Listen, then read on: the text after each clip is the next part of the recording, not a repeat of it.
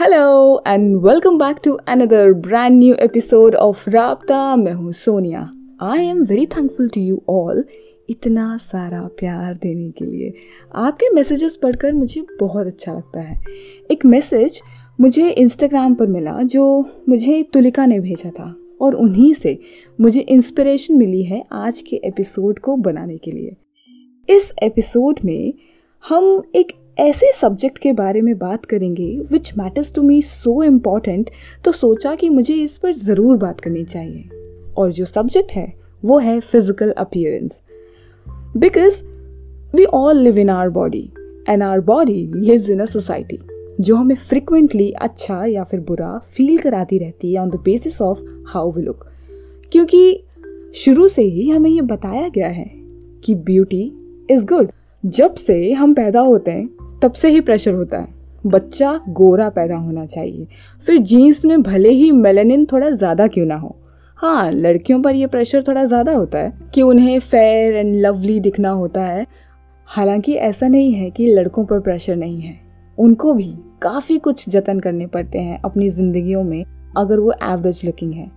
बचपन से ही कभी नहीं ख़त्म होने वाले इंस्ट्रक्शंस मिलते हैं। जैसे, अरे चाय, कॉफ़ी, मत पियो। रंग काला हो जाएगा। आ जाओ, दही, बेसन और अटरम सटरम मिला के बढ़िया सा फेस पैक बनाया है, लगा देती हूँ। चेहरा चमक जाएगा। और अगर इससे भी काम नहीं बना तो BB cream CC cream Fair and Lovely तो है ही। कुछ ही हफ्तों में पक्का गोरा निखार तो आएगा ही। थोड़ा कम खाओ, सुबह शाम टहल आओ वज़न तो देखो, हाथी का बच्चा लगती हो। मंकी बार्स पे लटका करो, बास्केटबॉल खेला करो। हाइट नहीं बढ़ानी है क्या? और पता नहीं कौन कौन से नुस्खे बताए जाते हैं, सिखाए जाते हैं। हाँ अगर ये हमारी स्किन को या हमारे फिज़िक को हेल्दी रखने तक लिमिटेड है और हमारी अपनी खुशी है इसको करने में तो ठीक है। लेकिन अगर ये कोशिश बन जाती है हमारा ओरिजिनल कॉम्प्लेक्शन या फिर बॉडी टाइप बदलने की तो फिर ये जो सारा प्रोसेस है ना, ये अगली हो जाता है। ये खूबसूरत दिखने का जो प्रोसेस है, वही बदसूरत हो जाता है। हम सब अच्छा दिखना चाहते हैं और क्यों नहीं चाहें? लेकिन कहाँ तक हमारी ये चाहत रियल है और कहाँ पर हमारी ये चाहत अनरियलिस्टिक हो जाती है, इसी को समझने की कोशिश है आज का एपिसोड तो इस मुश्किल बात को मैं अपनी अक्ल के हिसाब से समझने और समझाने की कोशिश कर रही हूँ। तो सबसे पहले तो ये समझते हैं कि कौन सी चीज़ है जो uh, किसी को ब्यूटीफुल बनाती है अट्रैक्टिव बनाती है और किसी को just average is there any universal code of beauty या फिर खूबसूरती देखने वाले की नज़र में होती है? और अगर वाकई में देखने वाले की नज़र में खूबसूरती है तो फिर ऐसा क्यों है कि मेरी नज़र और आपकी नज़र किसी को देखकर फील अट्रैक्टेड जबकि दूसरे को देखकर वी रिएक्ट और ये तब है जब majority of us are just average looking people लेकिन हम ऐसा फील क्यों करते हैं? इसके लिए I have done some research to find this out in sixteen century painters जो पेंटिंग्स बनाते थे, उस, उनमें human subjects fuller body types के होते थे. जैसे कि बॉलीवुड एक्टर्स होते थे फिफ्टीज़ और सिक्सटीज़ में मधुबाला मीना कुमारी सुनील दत्त, दिलीप साहब। और सिक्सटीन सेंचुरी से लेकर अर्ली सेवेंटीज़ तक heavier people were considered beautiful लेकिन आजकल जो हम टीवी में एडवर्टीजमेंट्स में प्रोग्राम्स में मूवीज़ में जिन लोगों को देखते हैं, वो सब स्लिम फिजिक वाले होते हैं। उनके सिक्स पैक एब्स होते हैं hollow cheeks chiseled jaw line dimples pouted lips sharp nose इन्हीं सबको ब्यूटी कंसिडर किया जाता है आजकल। और जब हम बार बार इन्हें देखते रहते हैं तो हमारे दिमाग में ये बैठ जाता है कि जो दिख रहा है, बस वही ब्यूटी है और यही सपोजिट ब्यूटी हमें चाहिए। क्योंकि अगर झूठ को भी आपके सामने बार बार कहा जाएगा तो आपका दिमाग उसको सच मानने लगेगा। तो ये जो ब्यूटी का झूठ है, ये हमें सच लगने लगता है। And I give you example जैसे एक टाइम में मेंस में क्लीन शेव्ड लुक पसंद किया जाता था। और जिसकी दाढ़ी मूछें होती थी, उनको समझते थे कि ये तो बदमाश है। लेकिन आज की तारीख में, क्योंकि हम बार बार टीवी में हीरोज को और जो एक्टर्स हैं पर्सनल लाइफ में भी, वो दाढ़ी और मूछें रख रहे हैं और वो फ़ैशन है। तो आज वो देखने में अच्छा लगने लगा है। तो जितना ज़्यादा हमारी आँखों के सामने कोई चीज़ आती है, वो हमको अच्छी लगने लगती है ऑटोमेटिकली और एक टाइम में विमेन में खुले बाल एकदम स्लीक स्ट्रेट नीट बने हुए अच्छे लगते थे। और आज की तारीख में messy hair styles are in trend आपके बाल फ्रीजी हैं तो आप अच्छे लग रहे हो। तो आई बिलीव कि ब्यूटी वो है जो आपको लगता है कि ब्यूटीफुल है। और जो ब्यूटी के जो जो स्टैंडर्ड्स हैं या जो रूल्स हैं, वो एक ऐसी इंडस्ट्री तय करती है और बनाती है जो उसको कंस्ट्रक्ट करती है। होती नहीं है वो लुक्स लेकिन वो कंस्ट्रक्ट किए जाते हैं और किसी भी मॉडल को या एक्टर को ब्यूटीफुल दिखाने के लिए एक पूरी टीम होती है उनके पीछे। चाहे वो फ़ैशन डिज़ाइनर हो मेकअप्स हो या फिर photography post production pre production dietitian और फिर जब इन सब चीज़ों से भी नहीं बना तो फोटोशॉप भी हो ही जाता है। तो जो एक्टर्स या जो मॉडल्स हमको टीवी पर या मैगजीन्स में जैसे दिखते हैं आई बिलीव कि वो अपनी ज़िंदगी में खुद भी अपने जैसे नहीं लगते होंगे।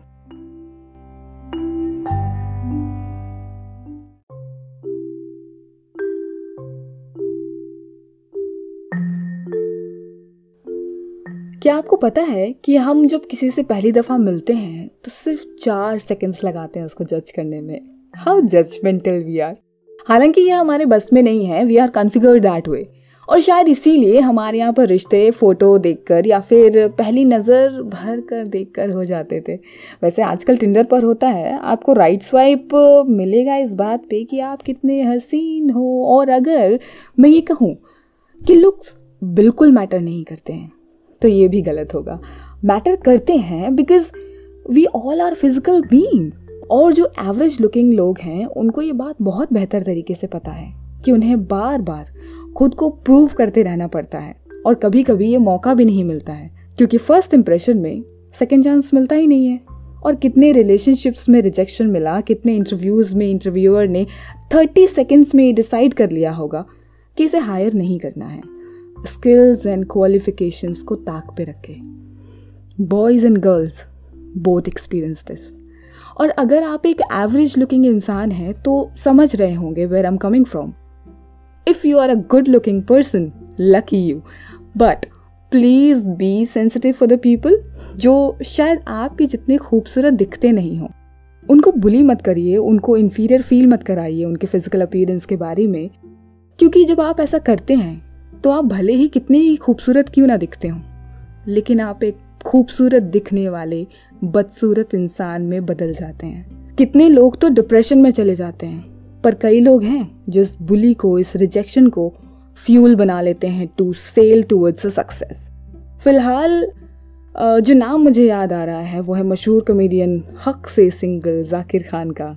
ही टेल्स मैनी टाइम्स कि वो आरजे बनना चाहते थे, लेकिन जब वो स्टूडियो गए और अपना फ़र्स्ट इम्प्रेशन बनाने की कोशिश करी तो वो उसमें फेल हो गए। इसलिए नहीं कि उनके पास टैलेंट कम था, इसलिए कि फ़र्स्ट इम्प्रेशन नहीं बना पाए थे अपने लुक्स की वजह से। और रिलेशनशिप्स में भी ही हैड हार्ड लक शायद इसीलिए आज हक से सिंगल है। मैंने कई दफ़े जाकिर खान को उनके खुद के फ्लॉज और फेलियर्स पर जोक्स करते सुना है और बहुत हँसी भी हूँ because he is a brilliant comedian but when I think of him I can feel his pain एक जोकर कैसे फेस पेंटिंग करके खुशी का इल्यूजन देता है, पर वो सैड होता है। और ये एक्चुअली एक आर्ट है, जिसे सेल्फ डिप्रिशिएशन कहते हैं, बहुत सहने। और पॉजिटिव रहने के बाद ये आती है। और ये एक डिफेंस मैकेनिज्म के तौर पर काम करती है।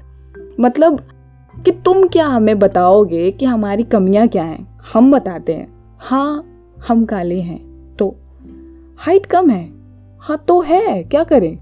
ये है तो is a weapon Zakir Khan uses it often और अगर कोई हमें कमी निकाले तो बोलो हाँ है तो। और अब मेरा यकीन जानिए they will take a back step क्योंकि जब आप एक्सेप्ट कर लेते हो जैसे आप हो तो कभी कोई आपको नीचा दिखाने में सक्सेस नहीं पा सकता।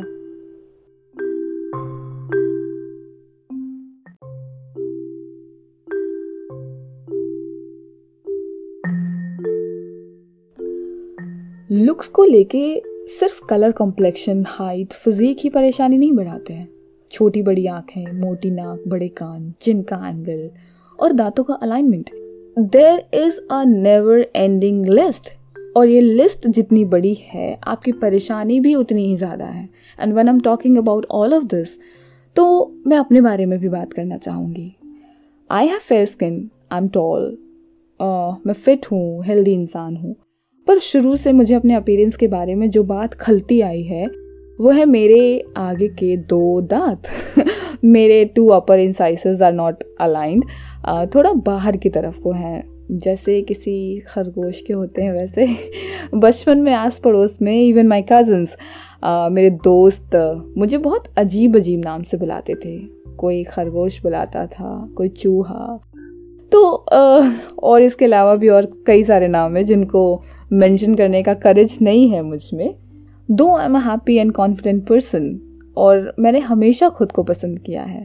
पर जब भी फ़ोटोज़ खिंचवाने की बारी आती थी तो मैं स्माइल ही नहीं कर पाती थी। आ, सोचती थी कि हंसूँगी तो खरगोश लगूँगी। मैं दस साल की थी मम्मी डेंटिस्ट के पास लेकर के गई। डॉक्टर ने पूरा प्रोसीजर समझाया नेक्स्ट अपॉइंटमेंट भी दे दिया था। पर मैंने जब ट्रीटमेंट के बारे में सुना तो मैं डर गई और डेंटिस्ट से तो अच्छे अच्छे डरते हैं ना। और फिर जब मैं इक्कीस साल की हो गई, तब मेरे पास अपनी एक भी मुस्कुराती हुई फ़ोटो ही नहीं थी। मैं सब में बस एक ही कोशिश करती थी, अपने दांतों को छुपाने की और अपने दांतों को छुपाने की इस कोशिश में कि मेरा फ़ोटो अच्छा आ जाए। मैंने ना जाने कितने फ़ोटोज़ ख़राब किए हैं। फिर मैं सोचती रही कि ऐसे कैसे चलेगा और अब मैं थोड़ी बड़ी हो गई थी तो मैंने सोचा कि अब मैं डेंटिस्ट के पास जाती हूँ और जो भी इस डेंटल ट्रीटमेंट में पेन वेन होगा, वो मैं सब बर्दाश्त कर लूँगी। तो इस प्रोसेस में आई वेंट टू हॉस्पिटल और वहाँ पर I met doctor Mayuri Upmanyu. She gave me the confidence to smile उन्होंने मेरा कोई ट्रीटमेंट नहीं किया, कोई सर्जरी नहीं की। बस बातों से she made me feel that I look beautiful और uh, मेरी स्माइल इतनी ख़राब नहीं है। और धीरे धीरे I started smiling in pictures या पब्लिक प्लेसेस पर होती थी तो मैं थोड़ा खुलकर uh, मुस्कुराने की कोशिश करने लगी। हालाँकि किलर स्माइल देने का कॉन्फिडेंस uh, तुरंत नहीं आया। एक डेढ़ साल लगा मुझे इस कॉन्फिडेंस को लाने में कि मैं अपने दो दांत एकदम फ्लैश करके फ़ोटो खिंचवाऊँ। और उसके बाद आई रियलाइज़ कि it doesn't matter how we look what matters is how we feel we look और जब हम अंदर से ब्यूटिफुल फील करते हैं तो उसका असर बाहर देखने को ज़रूर मिलता है।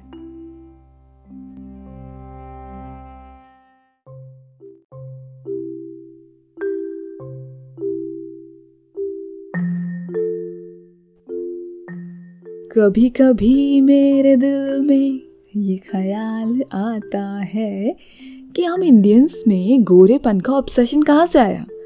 क्योंकि हम लोग तो ब्राउन हैं। हमारे अगर पौराणिक कथाओं में उठाकर कितने सारे कैरेक्टर्स देख लें तो वो हमको काले या फिर ब्राउन दिखेंगे। जैसे काली माता, वो तो काली ही थी, उनका नाम ही काली है। या द्रौपदी, जिन्हें हम महाभारत में पढ़ते हैं, देखते हैं, वो भी तो डस्की थी ना? But she was extremely beautiful and she was a heart throb तो रंग का खूबसूरती से लेना देना नहीं है, ये तो यहीं पर साबित हो गया। या कृष्ण भगवान, जिन्हें श्याम नाम तो उनके रंग से ही मिला और उन पर भी तो गोपियाँ फिदा रहती थी ना। बट द आयरनी इज़ कि जब टीवी और मूवीज़ में कृष्ण भगवान की कैरेक्टर को पिक्चराइज किया जाता है तो एक्टर्स फेयर स्किन्ड ही चूज़ किए जाते हैं। कोई भी वर्जन ऑफ़ प्रोग्राम जिसमें कृष्ण भगवान का लाइफ दिखाया गया है, आप उठाकर देखेंगे तो उसमें जो एक्टर चूज़ किए गए हैं they are always fair skinned man and I question कि क्यों फेयर लुकिंग एक्टर को कृष्ण भगवान के रोल में लिया जाता है? क्यों डस्की कॉम्प्लेक्शन वाले एक्टर्स को नहीं लिया जाता? और वजह मुझे ये लगती है कि हमारे दिमाग में ये बात इंटरनलाइज हो गई है कि हीरो कैसे डस्की हो सकता है। वो काला नहीं हो सकता, वो सांवला नहीं हो सकता। उसे तो फेयर एंड हैंडसम ही दिखना है, क्योंकि गोरा ही हैंडसम है है ना? And I think beauty is within not external always and there are some people who are looking for beauty outside पर उनके अंदर की ब्यूटी इज़ सो पावरफुल जो बाहर से खूबसूरत से खूबसूरत दिखने वाले इंसान को भी ओवर शाडो कर देते हैं। या उनके अंदर का टैलेंट इतना बड़ा होता है कि उनके सामने कितना भी खूबसूरत इंसान क्यों ना खड़ा हो वो थोड़ा छुप जाता है। अगर आ, मैं एग्ज़ाम्पल दूँ बॉलीवुड में तो जैसे Nawazuddin Siddiqui Irrfan Khan Manoj Bajpayee Konkona Sen Sharma Radhika Apte they all are average looking actors मुझे तो खूबसूरत लगते हैं लेकिन बॉलीवुड के हिसाब से दे आर एवरेज लुकिंग और इनका आर्ट इतना पावरफुल है कि जब ये बॉलीवुड के बेस्ट लुकिंग एक्टर्स के साथ स्क्रीन शेयर करते हैं तो दे स्टील द शो और गुड लुकिंग एक्टर्स फीके पड़ जाते हैं. Because physical appearance is just a part of beauty and not beauty as a whole और जब हम किसी के किरदार को, उसके टैलेंट को समझते हैं तो उसकी पर्सनालिटी खुद ब खुद हमको खूबसूरत लगने लग जाती है, जो उनके फ़िज़िकल अपीयरेंस से ज़्यादा स्पेशल होती है. और ख़ुद के लिए तो सेल्फ कॉन्फिडेंस ही काफ़ी है, हम जैसे दिखते हैं, उसका एक्सेप्टेंस ही काफ़ी है। और दूसरे के ऊपर उसके फ़िज़िकल अपीयरेंस पर टिप्पणी करने का हक हमें किसी ने नहीं दिया।